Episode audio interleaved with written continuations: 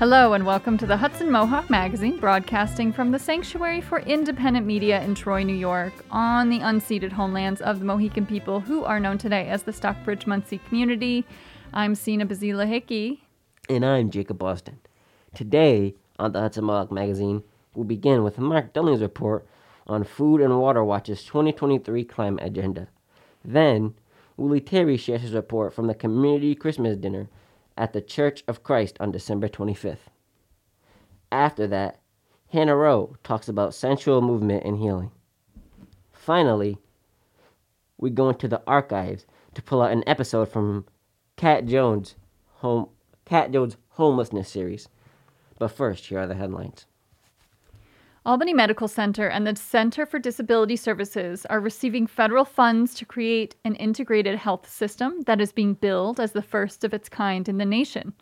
The Integrated Health Services at the Center for Disability Services is intended to have a one stop treatment service for those who receive services there.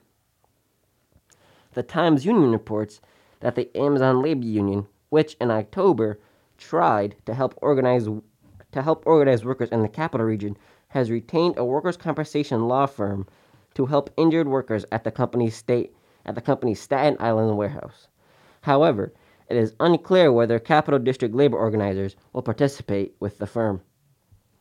The Daily Gazette reports that the Capital Region's BOCES has filed a legal proceeding against the State Education Commissioner Betty Rosa after she reinstated a teacher fired last year for what the district said was using her platform to spread COVID 19 misinformation.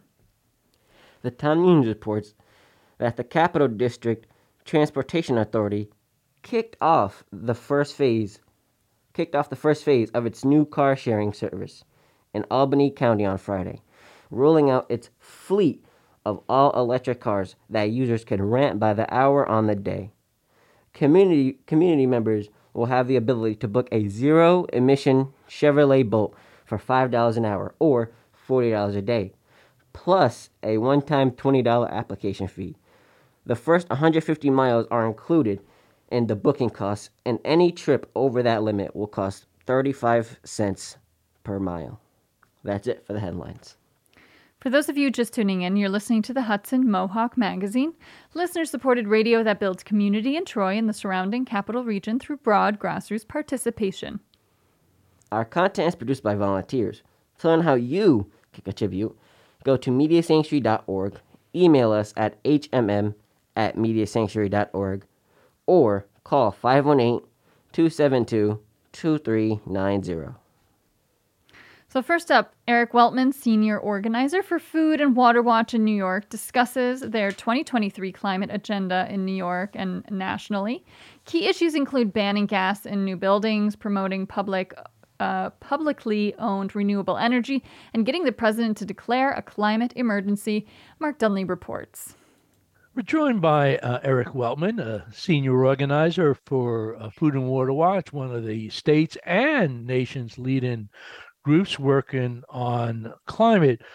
Um, so, Eric, just maybe just give us a very brief introduction about Food and Water Watch. But what are some of the goals? Let's start at the state level for Food and Water Watch in uh, 2023. Sure. So, first of all, Mark, thanks for having us on. Um, so, Food and Water Watch is a national organization based in DC, but with you know offices across the country. I'm, I'm based in, in our Brooklyn office. Um, we're primarily known, I think, here in New York at least, for helping lead the fight to ban fracking.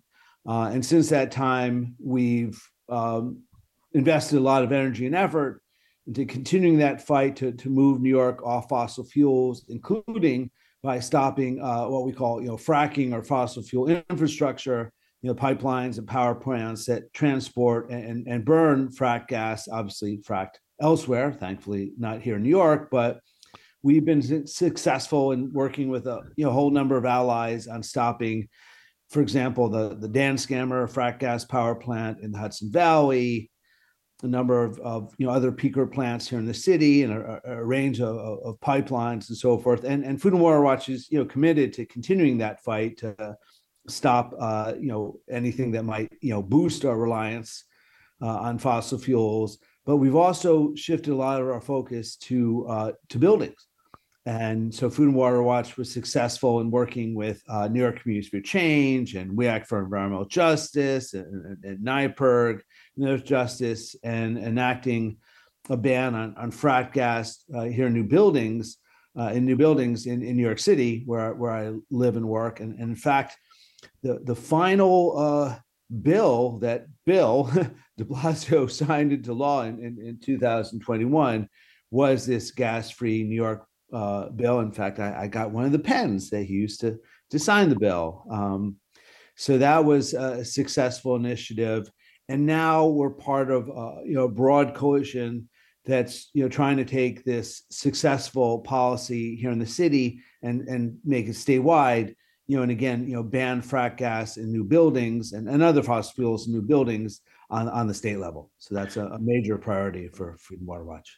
Now, the state climate action council, you know, finally put their stamp of approval on their uh, scope and plan after three years after the you know CLCPA climate law was enacted. One of the big um, disappointments among some groups was that the idea of, of doing this ban on new uh, gas in buildings uh, was uh, pushed back a, a, a, year, but you still mm. have to convince the state legislature uh, and the governor to actually uh, do that.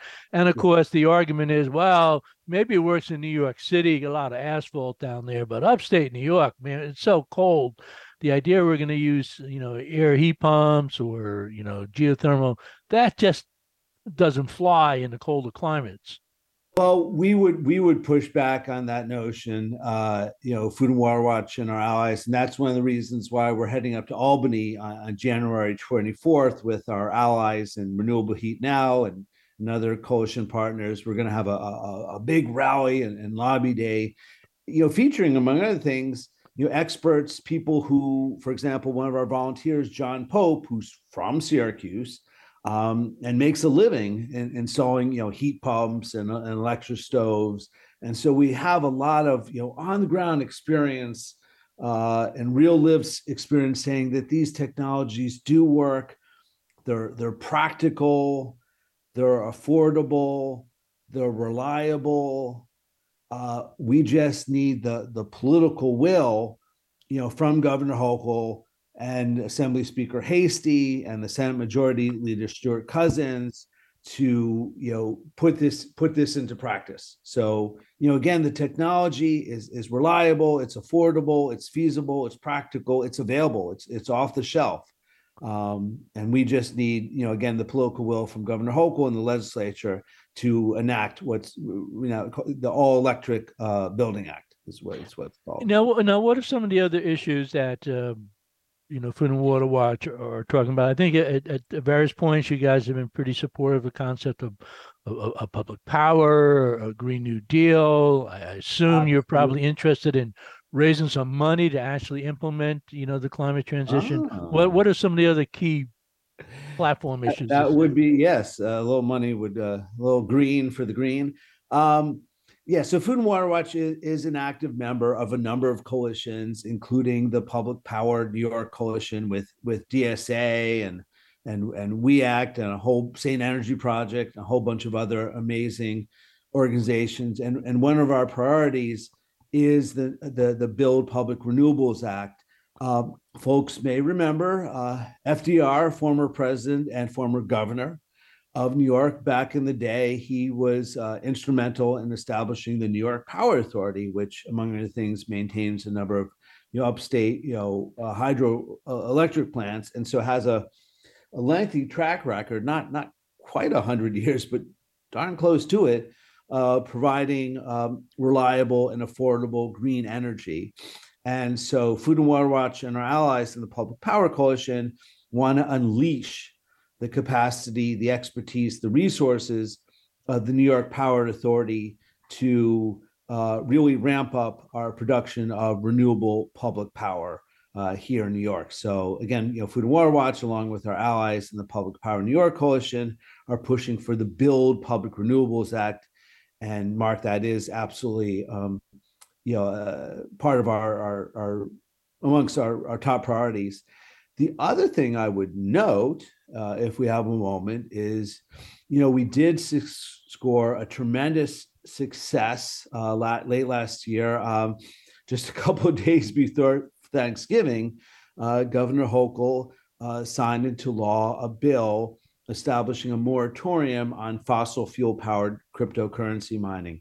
Uh, we worked with a lot of allies on the ground, folks um, in the Finger Lakes, uh, Seneca Lake Guardian, uh, for example, who are contending with uh, an existing plant, some activists near Buffalo, likewise, North Tonawanda contending with the existing plant. We had tr- some tremendous leadership from our, our dear friend Liz Moran with Earthjustice. Um, and of course, Assembly Member Anna Kelles, who's just been a tremendous, tremendous uh, advocate. Um, so we passed the bill, and, and again, Governor Hochul signed it into law. So it establishes a moratorium on new such projects. And significantly, it requires the Department of Environmental Conservation to do an environmental impact study. And they have um, under a year, I think they have until roughly November to complete this study. And so you know, Food and Water Watch and our allies are going to be calling upon Governor Hochul and the DEC to follow the science. Okay, well, we only have two minutes uh, left. Oh. So let's quickly shift a little bit to the, the federal level. Obviously, um, Congress is grid, joke, gridlock. Not even sure yet how the Republicans in the House will be able to to to function. What are some of the Food and Water Watch's hopes in the coming year or focuses at the national level in 90 seconds? Uh, 90 seconds. We were tremendously successful in stopping Senator Manchin's dirty pipeline deal. In fact, I, I lost count. I think we stopped it maybe three or four times. We're going to con- continue to fight to do so. Um, we, Food and Water Watch, is part of a national day of action on Friday, January 20th uh, calling on the Biden administration to declare a climate emergency. So we're collaborating here in the city with um, 350 Brooklyn on an action at City Hall, and there'll be actions across the country on January 20th. Uh, Mark, as you well noted, Congress is a mess. Um, our electoral arm, Food and Water Action, is going to be working hard to recapture the House, and I think we'll nothing else, capture recapture a couple of uh, House seats on Long Island that the Democrats lost, including to uh, uh, that, that nut um, George sure Santos. Yeah, I'm sure we'll get that seat back. So I think you know, it remains to be seen what our legislative agenda, if any, will be on the congressional level. But I think we're going to be calling on on, on President Biden to show more more climate leadership. And of course, I know you know groups climatepresident.org. You know want the um, the, the president to take executive action, especially yeah. with with Congress so gridlock. Um, Eric Weltman, senior organizer, Food and Water Watch uh, website. How people get more information? Foodandwaterwatch.org. Very simple. Thank you very much. And this has been Mark Dunlea for the Hudson Mohawk Magazine. That was Mark Dunlea bringing us Food and Water Watch's 2023 climate agenda in New York and nationally. Find more climate cover- coverage on our website, mediasanctuary.org.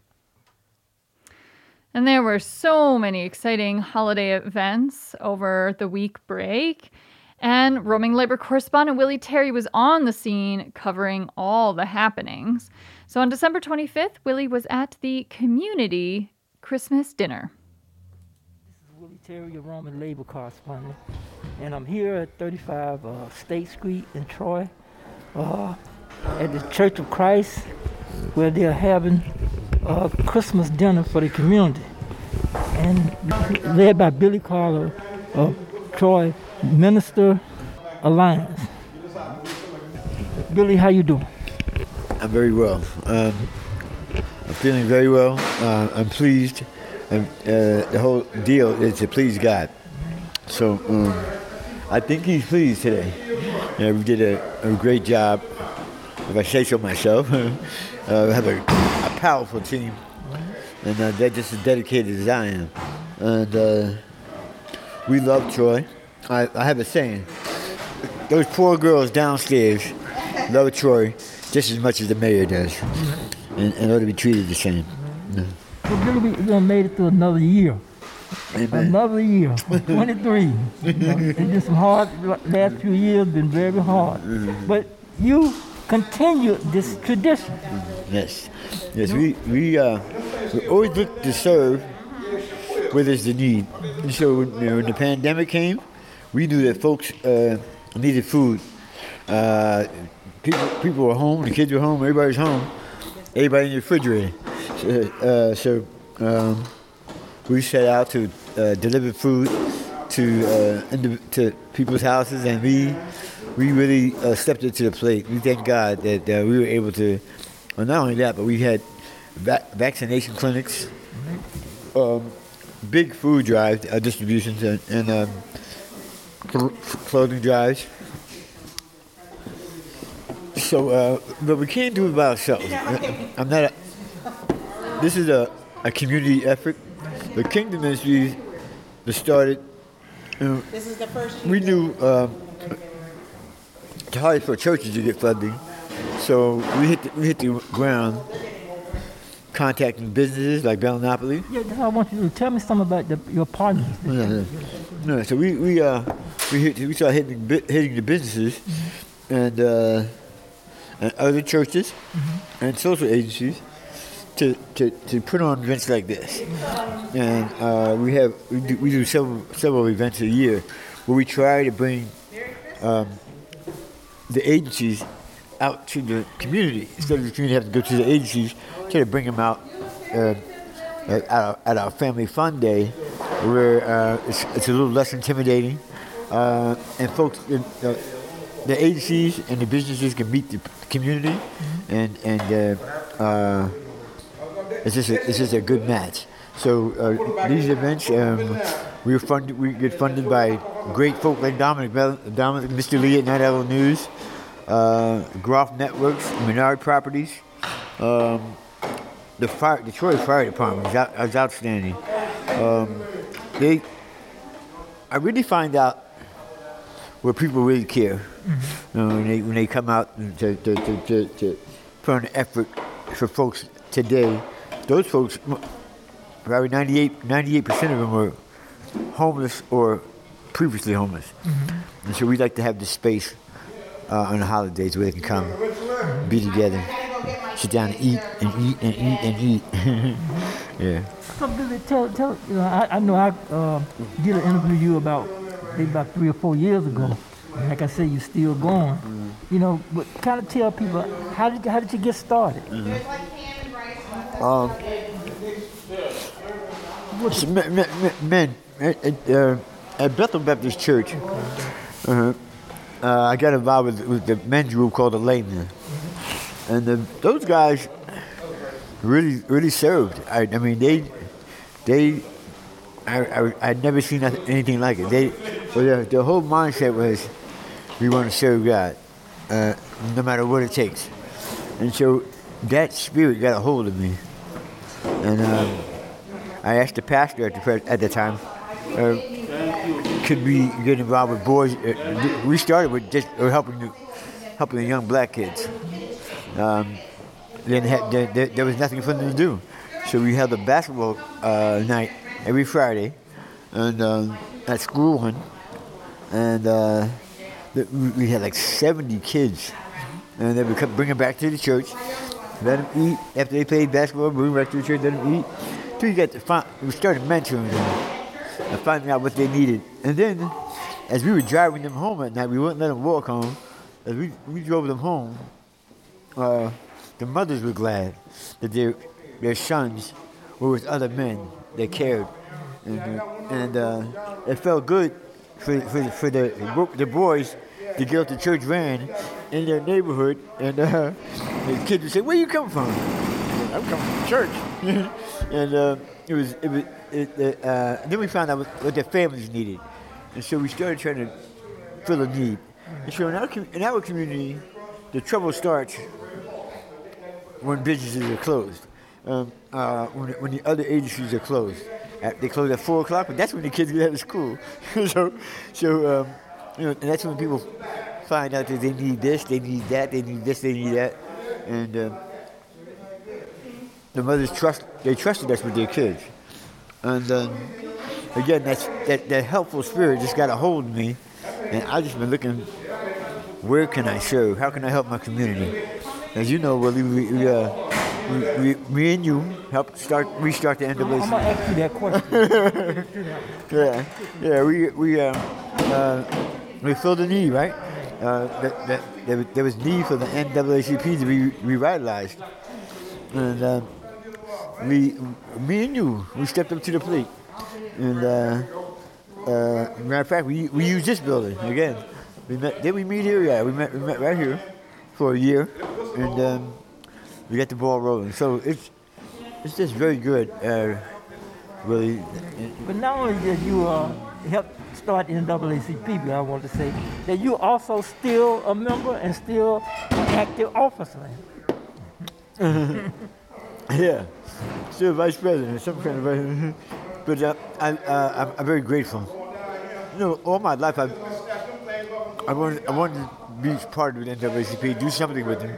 I had no idea of the role I was going to take on. But I'm glad that, that uh, Ann Pope picked me uh, to help, to help uh, restart the NAACP. And uh, what do the future hold for next year? Um, don't know. um, but I know it's going to be something good. I, I can feel something great coming along. Um, not exactly sure what it is. Um, I, uh, there's a, there's a, a grant for, to, for minority, minority, for minority fatherhood. As you know, in our, in our communities, uh, we got a lot of single parent households. And so the grant will help teach uh, uh, young young young gentlemen. I, I, uh, I, had got lost and didn't know which way to go. And so it's good that, that there's a program that can help these young guys that don't don't know how to be a father or, or they, didn't have a father. So I'm hoping to get that grant. Hoping to start that program. If I, if I do, start right here. I'm working with um, Congressman Tonko to, to fulfill that. Um, my ministry is very small. That's a, it's a, it's a, it's a continual five million dollar grant every year. So uh, I, I plan on, I have to be, I have to be tutored in, Philadelphia. So that's, that's part of the future looks like. Uh, and, uh, also just collaborating with other guys like Mac, Kevin Pryor, Jerry Ford, and gentlemen like you that we really care. We really, really care. And um, um, we just, uh, we have to trust God. I, I have to trust God. I really don't know what to do. All I know is to follow God. All right, well, that's, that's, that's good. You know, tell us what's going on and what, what you have want to do, uh, what, what activities you have for the future. Um, so I want to say that we did get a, a few people into the politics. Yeah, yeah, yeah. So That's th- those are some people you're gonna be talking to. Yeah, yeah, yeah, yeah, yeah. Right, right. Rest of them. Right, right, right. That, that, that's that's a great thing. When we uh, that that energy that we st- that we that we that came through us hit those younger guys, Steve and, and, and Kevin and, and, and Jerry, and uh, that's what I'm saying about that mentoring for the kids. It's good when they see another brother, and, I'm- not trying to be like racial or anything, but, in our community, it's good for another guy to see a, somebody, somebody like them doing doing something, doing something important. And uh, when we step up to the plate, it gave them energy also. All right, Billy, I want to thank you And thank you, man. for this I love you so much. Right. Really, I just thank you Thank you, for, for your, your you you are a true soldier. and we thank God for you. And that's Billy Carter from Kingston Ministry. That was great. So we're gonna take a short break, and then we're gonna come back with more from this community Christmas dinner. For those of you just tuning in, I'm Sina Bazila Hickey. And I'm Jacob Boston. You're listening to the Hudson Mohawk Magazine on the Hudson Mohawk Radio Network on WOOCLP 105.3 FM Troy, WOOGLP 92.7 FM Troy, WOOSLP 98.9 FM Schenectady, and WOOALP 106.9 FM Albany. Also, streaming online at mediasanctuary.org. This program comes from the Sanctuary for Independent Media in Troy, New York. We're back and we're going to share more of Willie Terry's coverage from the December 25th Community Christmas Dinner at the Church of Christ in Troy. This is Willie Terry, your Roman labor correspondent, and I'm here at 35 State Street in Troy at the Church of Christ where they're having a Christmas dinner for the community, led by the organizer Billy Carter. I have as my guest Uh, Dominic Manella? Don Benello. And uh, Dominic, what, what do you you uh, own uh, one of the businesses, right? Yes, our family owns uh, Bella Napoli Bakery. Oh, okay. Hey, that baker been here a long time. Yes, uh, actually 65 years in, Right. in, in Troy. Right. Tell me, how did you get involved in the Christmas dinner this year? What were you- Well, I've known Billy for probably the last 14, 15 years, and he would call me up and he tells me what's going on in the community. And then, of course, I would always uh, help Billy out. Is, is this your first time you uh, did the dinner, or No, no, we've been doing this for you. How many years, Billy? Billy, how many years have been doing this year? So, since you started it, right? 11 years. 11 years, yeah. right? So you donate some of the pastries and Yeah, I'll donate. I'll donate some of the pastries, you know, the cookies and the rolls, you know, for the dinner and for the, you know, for the guests. Uh, That way they, they enjoy it. and then what are your thoughts on this? This uh, doing this? What? are- How do you, I think you guys are doing a great job. Right? The food is delicious. They're doing an excellent job, and uh, and it's a and it's a good thing for the community, right? And, it, and it's done around Christmas time. of course, especially around Christmas time. Christmas time and uh, I believe Thanksgiving. Do you do Thanksgiving too, Bill? Yep. And Thanksgiving, yeah, Easter. so- Easter. Oh, So all the, all the major holidays. Oh, so, okay. Yeah. Well, hey, so where your business located again? right on River Street, What- What's the just north, address? 721. 721. So that people would know that you are contributing to the community. Well, All try- right. yeah. Thank you. And thank you. All right. Bye bye. And I have as my guest uh, Mac from the Troy Little League. And uh, Mac, how you doing? I'm blessed. I'm blessed. Uh, I thank God for another day that I'm able to still do what we do. And Mac, uh, so how did you get involved in this uh, Christmas dinner? Um, this started a while ago. Billy came to us and asked us if we wanted to join in him, join with him. At that time, we was doing Toys for Tots, and we were bringing toys down, and also we had a band from, from the church, and we would come surrender music at that time too as well. So we've been constantly partners with Billy for many years. And you think this is uh, something that's very important to the community? Oh yes, most definitely. Everything that's uh, being done that's on a positive note in the community, it's always something good because it's not about who we are; it's about what's being given. So when you look at when you look at these events, you look at the giving part. Don't look at the person who's giving it. Look at what they are given. So what I'm saying to you when this is going on, it's coming from the heart.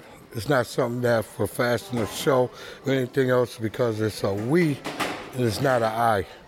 When it becomes a we, it becomes a unity. So when you got unity, you put that first word in there, come.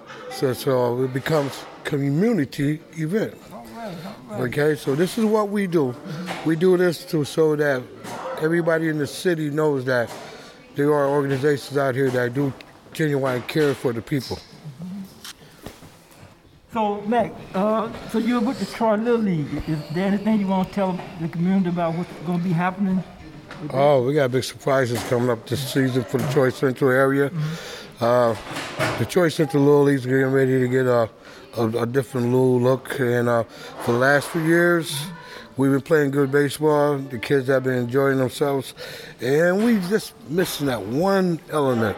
We're missing one good pitcher, one good catcher to take it over the hump because we've been we've been in the playoffs every year. We've been right there. We've been knocking on the door, but we just seem like we just tired out. And we use all our arms up when we shouldn't, but we have no choice because this is all we have for, for our kids who, who, who does play the game.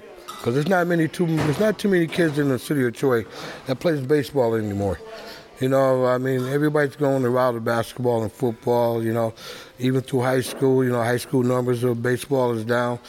They seem to they seem to know that doing football, base, football, basketball is a quicker way to get to the pros. Baseball, it takes your time to get there. You have to work for that. It's a, it's an effort you got to put in.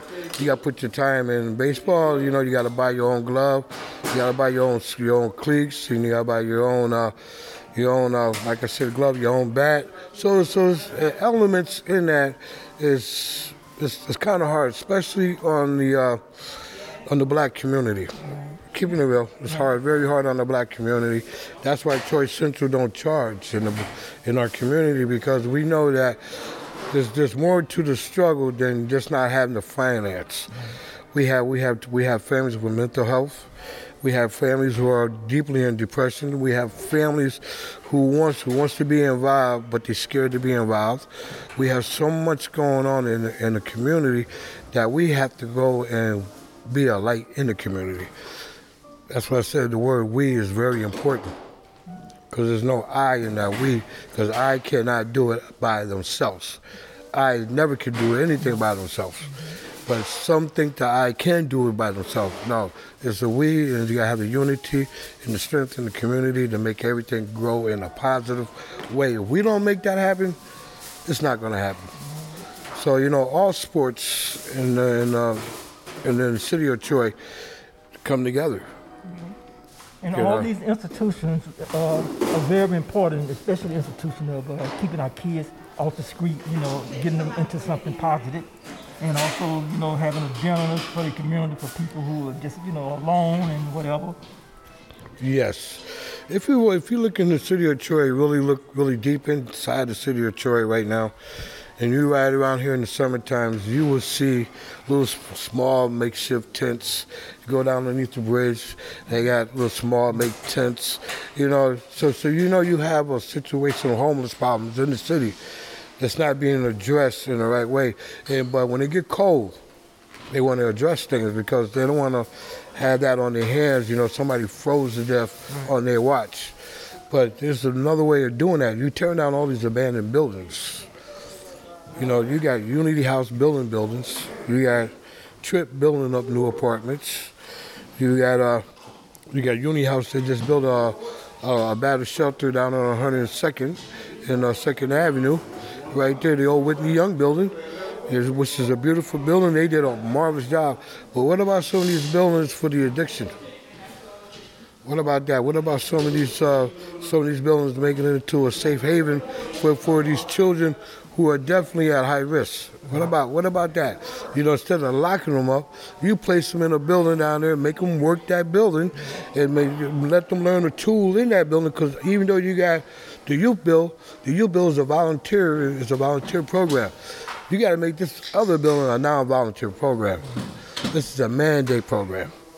And you get these kids off the street that way, and you get them in there to get their education. And on top of that, you, you get them to learn how to communicate. And on top of that, you get them to know that they're, they're, that they're, uh, that everything they do got some consequence to it. And the most important thing, you saving a life. All right, words to wisdom from Yes. Matt and food for thought. That's right. Matt from the Troy Little League. Thank Troy you, Matt. Central Little League. Troy yes. Central Little League. Troy Central Little League. All right, we look But- forward but- to y'all. But it is a Troy Little League. It's just not a Troy Central Little League. It's a Troy Little League. You know, because everybody's welcome in Troy to play at Troy Central Little League. So it's not just it's just located in the North Central area, but it's the Troy Central Little League. It's a Troy Little League. I need to let people know that. All right, you- This you- is you a did it. Troy Little League. All right, this is just Matt. not a Little League. All right, thank you, It's on the growth. All right. Um, I'm gonna thank Willie Terry for his dedication to the sanctuary and always giving us good content. Also, love to see my guy Uncle Mac on the radio. Anytime I get to see him, it's a good time. And next up, it's that time of year where we're all thinking, oh, resolutions, new year. What can I do to have the new me? So I spoke with Ari. Hello, my name is Hannah or Ari, and I'm super excited to be here for a chit chat today. Thank you so much for joining us on Hudson Mohawk Magazine. Your work is in sensual movement. In addition to that, you do spiritual chats, which are peer support groups. What does that mean? Can you tell us more about the work that you do? Oh my goodness, for sure. Well, I am actually, I guess, under the big umbrella of like a spiritual health and wellness coach. And then I'm a pleasure activist, you know, because that's fun. I really, labels are so like, eh. I think that the most important thing to take from it is that holding sacred space is like super vital and super fun. Um, and also, like, it's not just something that I get to do, it's more so like being the guide. You know, I think it's super beautiful when we get together and we have the ability to just be, right? And the, the, the most fun part of being the guide in that, that space is watching people transform just by being. So is that like working with others to become their more authentic selves? Almost definitely. I, I think that's like the best way to say that. I, I had to like, because it, it makes me, every time I try to explain my work, it always makes me reflect on my journey. Because, like you said, these are practices that I've taken in and things that I've done to really help heal myself. Um, I'm a super neurodivergent homie. I have bipolar disorder, borderline personality disorder, PTSD. They've been marked me ADHD, ADD. You know, the list goes. but the, the beautiful thing, right? And I love being a super neurodivergent healer because we don't always see people being super open about that, which I think is really fun. But I, I think the most fun part about being a super neurodivergent here is that I get to see people that don't always get to be feel seen as well, uh, if that makes sense. So like, I know in my journey, especially with my mental health and really getting in a space that makes me feel safe, good, kind to myself, and honestly aligning my thoughts with things in a reality that I want for myself instead of continuously it's a whole thing. It's a whole thing. And especially when your brain is naturally fighting you and chemically like hey sweetheart that's not what you naturally got you know? It takes a a, a good amount of work. And so i think that having support and that when we support each other in that and just by being in the space right? Just by coming and enjoying the space maybe giving to the space right and maybe just receiving from the space, but both are so important. And I think that even hits on like that divine masculine, divine feminine energy, which has nothing to do with gender, which is super yummy because I mean, what is gender?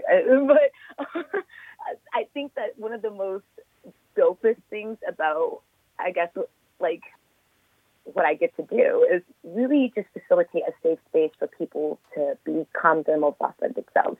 However they feel, however they move is you know, allowed. And like in, in terms of uh, as long as it's safe for everybody, you know, we want to make sure that we respect the space and it is sacred, right? I think also though, when we allow for people to come in the space and bring what they bring and they get to explore that with a sense of safety that maybe that you know they wouldn't be able to do by themselves. I, I know for me, I had a very hard time doing it, and so it feels really fun and natural to be able to bring peer support chats, which is where I like will sit with my ancestors and I will do a reading um, about what's going on in the collective, what collective questions do we need to hear, because there's not just an individual consciousness, right? There's a collective consciousness, both vital and both are very much interconnected, most like everything in life. So you mentioned that some of this healing you are passing on to others what what worked for you and that it also was a little bit difficult to to learn it. Um, i can speak from personal experience. It's not always easy to connect with with healing spaces or, or to to change your brain waves to um, understand the powers of of certain healing systems. So, could you talk about your background and your evolution into working um, in sensual movement and spiritual peer support? Oh, yeah, for sure. Oh, and I, my brain finally remembered super neurodivergent. My brain finally remembered the point that I was at before I was like explaining what I did in peer support chats, but then like didn't finish that. But that's okay. We are back here. I was like, what? I was like, that's where I was. Okay, we're back now. That's great. so thank you so much for sharing about your journey as well. I think that's really beautiful, and that's exactly what it is. You know, I, when we talk about spirituality, I think that we kind of move in with maybe a certain picture in our mind or whatever, right? And so what happens is we start to really disconnect furthermore from maybe our higher selves, maybe from our ancestry, maybe from, um, oh my, just eh, like, you know, any type of, if you uh, are in that way, right? Because all paths based in love and light, at least in my belief, you know, are going to lead us home. Um, if like, it's allowing yourself to connect your spirit, your mind, and your body. When one is missing, there can never be a like a, a balance. So, what I love to practice is the combination of both, right? The holistic practice of bringing all of those components into the space and doing it free of judgment, right? That that mindfulness component also attached to it. And that's easier said than done, especially if your brain is constantly thinking. I have severe anxiety as well, so I understand. And like also just on like ADHD, like I guess formal just this, this is, I don't know if this is TMI, but I like to be like I'm just very open. Um, but just I'm on only like one form of medication for my ADHD and uh, my ADD disorder, right? So it's like all the other things that are happening in my life can sometimes come in, right?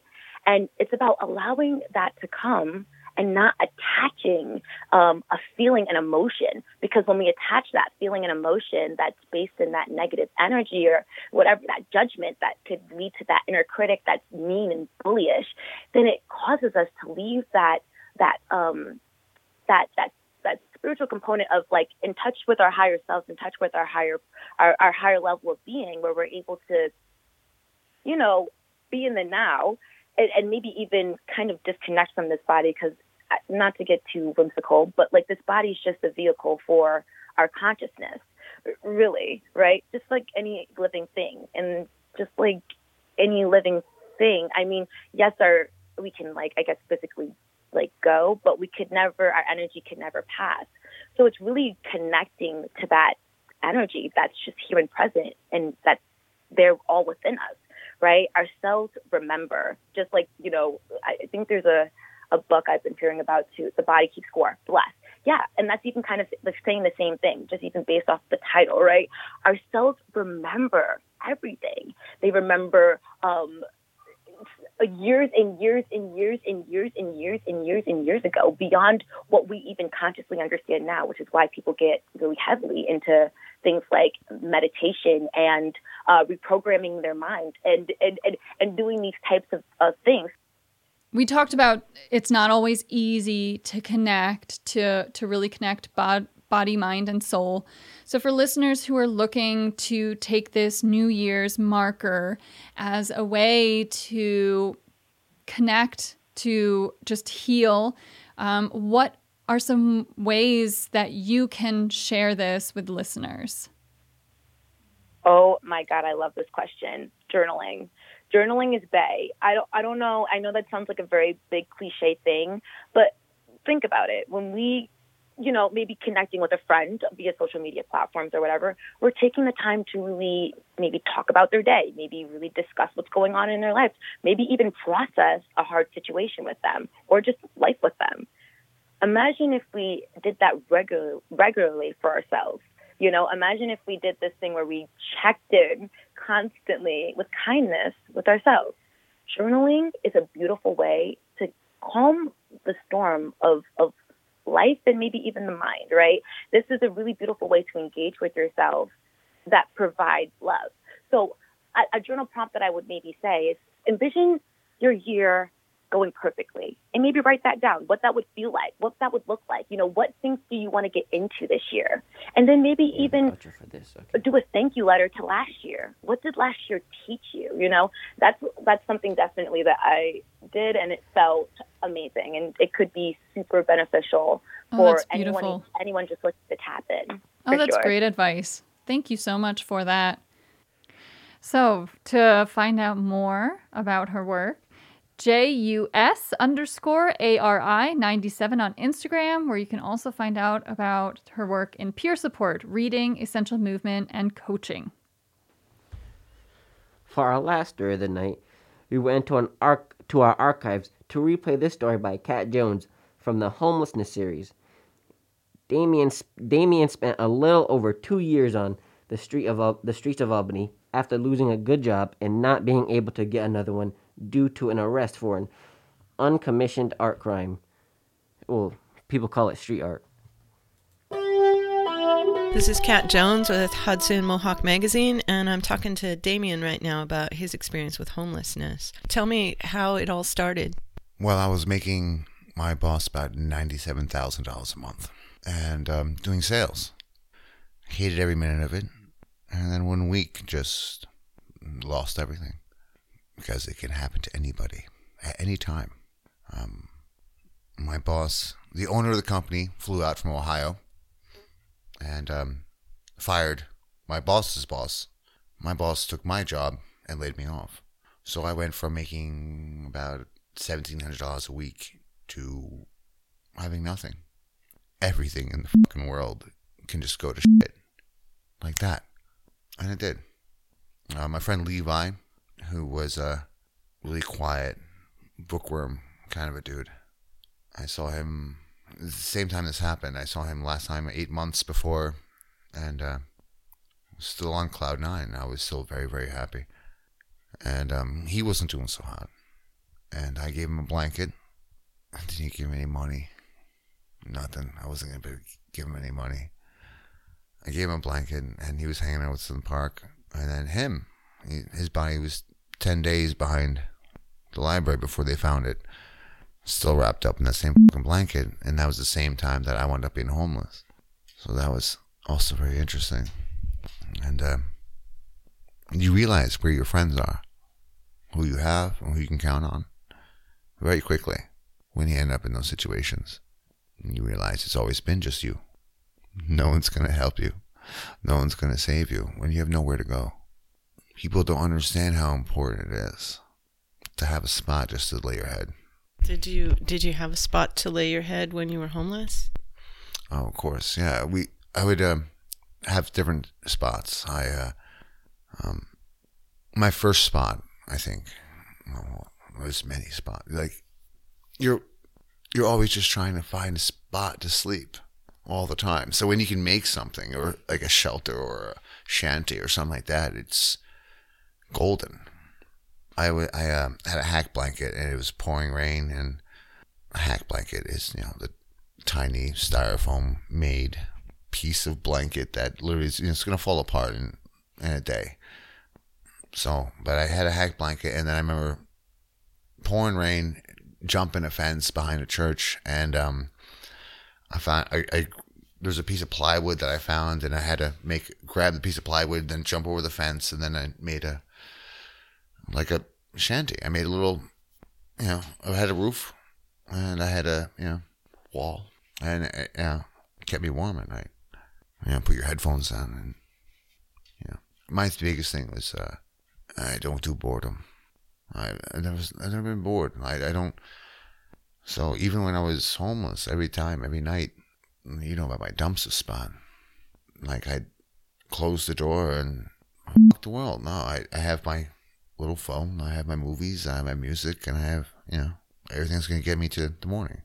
See, yeah, I I do remember you from that time that you were sleeping on top of on a little futon on top of some dumpsters in a little what would you call that that enclosure that um, a, a shed a dumpster shed. I don't know. That futon, that futon mattress, I dragged that futon mattress 12 blocks to get it to there. It was probably like 11:30 at night and I just have I'm just walking down the street with this giant futon mattress. In my head, I'm like, "Ooh, ooh, I'm to I'm gonna have a maybe I'll sleep good tonight. You know what I mean? But everyone else is like, "What the fuck is this guy doing?" You know I mean, they have no idea what that. Like, same as when when they saw me like canning for fucking you know change. Like, I'm literally heads up. I'm diving into dumpsters trying to find cans because I'm too proud to fly, fly a sign. I'm not going to beg anybody for a fucking dime. like, no, like, you know how fucking gross that is? Uh, so the entire time, like, I'm up to my elbows in old blue cheese dressing and next day's chicken wings, trying to find five cents to get my next natty daddy. Yeah. Four a day and five Lucy's and a book a day. I like the books. I think about you every time somebody says something, and I see this every time there's like a, a comment section having to do with homeless issues or something. Somebody's always going to pipe up and say, Those people aren't homeless. I saw that person with a cell phone and stuff like that. I mean, it's like they think that you're a different like you're not of this world anymore if you're homeless you know and it always makes me think of you walking along listening to your music through headphones It's it's um it's actually it's it's, it's ridiculous because the of the opportunities that a cell phone even just allows is a fucking mini PC. So what I would do with the, a lot of the homeless was they would get like the Obama phone, but then they keep you know, they would have their Obama smartphones, and they would find I mean, and I would be able to give them uh, some movies and some music, and we would have uh, I called it the bum drive-in. I told you about that the, the, the bum drive-in where literally it was like six or seven of us and i'm the guy who, it's a new movie. Like it's, it's almost like bringing someone back some kind of class or respectability where you are part of the world. You can enjoy just as much as everything everybody else has even if you don't have the opportunities that everybody else has. You know what i mean? I can still bring it there. You know where, bring where it to the bring it? Oh, it was the the, the ramp outside the church. This is a, a handicap access ramp that um Al harmonica man used to always pass out on. So I would always try to wake him up before the cops would you know with him. But so right there it was Scotty Al, um, Danny McDonald, and, and then I would just hook everybody up, and all these homeless guys were, able to watch it like firsthand before anybody else, just because of fucking piracy. Most of the homeless people I know, um, a lot of them are just trying to get by. A lot of them are trying to find the next thing. Of them are not to be bored. Lot, I mean, the only thing I did not like about being homeless was the disrespect, the instability, and insecurity. Besides that, there's nothing. I was free. Every day, people were going on to work, and every day I would be reading a new book. And as they were complaining about their lives, I was feeding squirrels and watching the sunshine. So you kind of said already the worst part about it was is the disrespect from other people yeah, the um, it's like being a leper. Just the idea of being homeless gives you a stigma, and uh, like I don't tell anyone I was ever homeless. so you were homeless for two years is that right A little bit over, yeah. Can you talk about how you found your way off the streets I don't know. I, it it was literally just like the legality part of it. I, I had legal issues. so you got arrested and had they they brought you in off the street is that is that what happened That's how they like to see it. Um, but no, they literally the only op- obstacle to my being on the streets was legality. If I had the opportunity to get a job or do anything else to get off the streets because of legality, I would have done it earlier. But I had didn't, so I was just doing odd jobs and yeah, doing whatever I could to make it through a week or a day, instead of you know. But once now I had to deal with that again, and got that taken care of. The legal issues, basically just jumping through hoops and doing what I was told, which I don't like that. So you had papers on you that when you lost your job you couldn't just go out and get another one because you had papers on you. Was this the um the uncommissioned art crime papers or um? Yeah, yeah, that was um, yeah, somebody else was um, doing some uncommissioned art, and uh, yeah, I caught a lot of charges, all the charges, and um, yeah, was so I had no thing to do but you know, rat or run. So you were on the street because of art. Welcome to my world, Bunny. so so but but what happened eventually to get you off the street was that they caught up to you, they arrested you because they found you had those papers on you, right? got me off? No, that's what got me off the streets as far as into jail. Yeah. That's not the same fucking thing. No. What got me off the streets is me. It's being like, no, I'm, I want this. I want a place that's mine. I want to be able to buy a book and put it on a fucking shelf instead of you know trying to hide it somewhere and having it get stolen later. You know what I mean? Like know, buying books. People don't understand how buying books could be so important. You buy a book, you gotta put it on a shelf. It's gotta be part of your home. You gotta have a home to have it. It's important. So I got sidetracked there. So so yeah, so you you scraped yourself together and got off the streets once that legal issue was cleared up. Is that is that right? Yeah, I, I had to take care of all my legal obligations, and it took a long, long time. And of course, I was angry about it. I'm still angry about it. and I shouldn't have had to do any of that. But what really got me off the streets was determination. How how long has it been since you got your apartment? That since you've been off the street? Oh, It's been over two years now. Two years. It's been over two years, yeah. Wow. Yeah, it's been over two years. Wow. And you've had this job that you're doing now um, for Over a year. Over a year, yeah. Yeah, yeah. I am. I work at state ed, um, and I give people diplomas nice. every day. that's that's pretty sweet, man. Going from living on the streets to helping people get their diplomas. Do you have any advice um, that it would be important for someone to know if they're newly homeless and they're just just finding themselves out there on the street? What kind of advice would you have for them? Get warm socks. Watch out for cops. Canned food will be your friend. Bring a can opener. What about people that uh, judge people because they are homeless or that they found out they used to be homeless? You're a second away from being in the same shoes. I was homeless and it was fucking terrible. Like, I remember going to sleep not knowing if I would wake up. But I also went to sleep knowing that no one can ever control me. I do what I want. And that's always a good feeling. Is there anything else that uh, anything that I haven't asked you? Anything that you, else that you want to say? Don't judge anyone you meet because you never know who's fighting a harder battle. All right. Thank you very much. It was good talking with you, Damien. That story was from our archives from Kat Jones's homelessness series. And as we wrap up our show, I just want to acknowledge my co-host Jacob Boston, Mm-hmm. who's been with us for a over a year and a dedicated intern is heading off to college. So he's currently in person in the studio, but hopefully we'll have you some remote, but you will be back. You won't leave us completely. Mm-hmm. I'll make. I'll come back. I can never abandon my people like this. Yeah, it's been so much fun to have you Fridays in the studio, Friday nights, which replays on Monday mornings. And so we wish you an amazing, amazing time getting to college. Have a lot of Likewise, it's been a good time. You know, coming Fridays with you, learning a lot. And to my wonderful fans out there, don't worry, it's not the end. I'll be back soon. We'll all be holding our breath.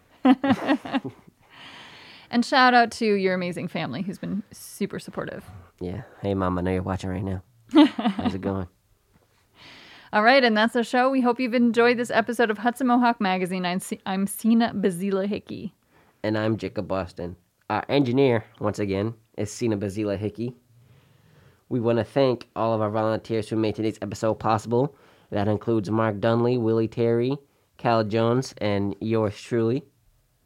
This program, com- this program covers stories of social and environmental justice produced by the community for the community and is supported by independent donations. If you value independent media, consider a gift of a monthly donation as a sanctuary sustainer by going to mediasanctuary.org.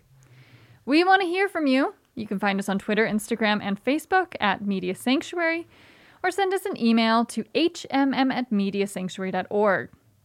Tune in weekdays at 7 a.m., 9 a.m., and 6 p.m. to hear local news or stream Sanctuary Radio at mediasanctuary.org. Full episodes and individual stories are available on demand at our website and on your favorite podcast platform. We appreciate you listening. Until next time.